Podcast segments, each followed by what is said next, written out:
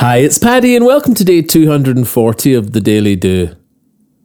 It seems you can't click a link or open a magazine without hearing of the importance of a morning routine.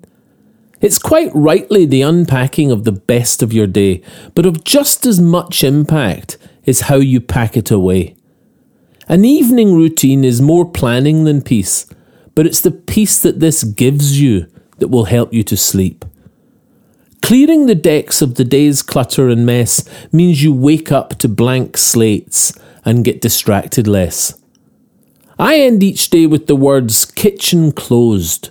Not literally, as that would be weird, but the metaphor of clean surfaces with things put away, tomorrow planned, and today's table all cleared. I developed these tools over time and without thinking, just from wanting to wind down and sleep but now they're a clockwork motion of mellow that plans and brings me deep peace. First, clear your kitchen literally this time so the sink and surfaces are free.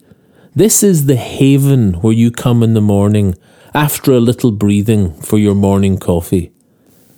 Secondly, write down all the things on your mind, a list for tomorrow's must do.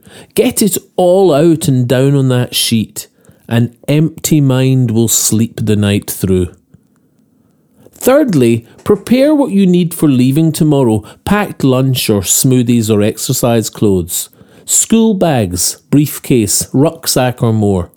I know it's an effort, but it's a pain in the morning, so do it and leave by the door. Fourth is to leave out what you need for your morning routine, a reminder of the joy of some peace just a bottle of water, your journal, a pen by your comfortable and upright seat. Fifth is to put your phone out of reach of your bed. Use a cheap wee alarm clock or your watch instead. This is a game changer.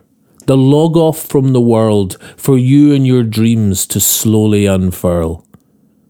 Kitchen closed. Sleep deep and rise to the best start to your day a clean slate, a fresh start that you planned yesterday.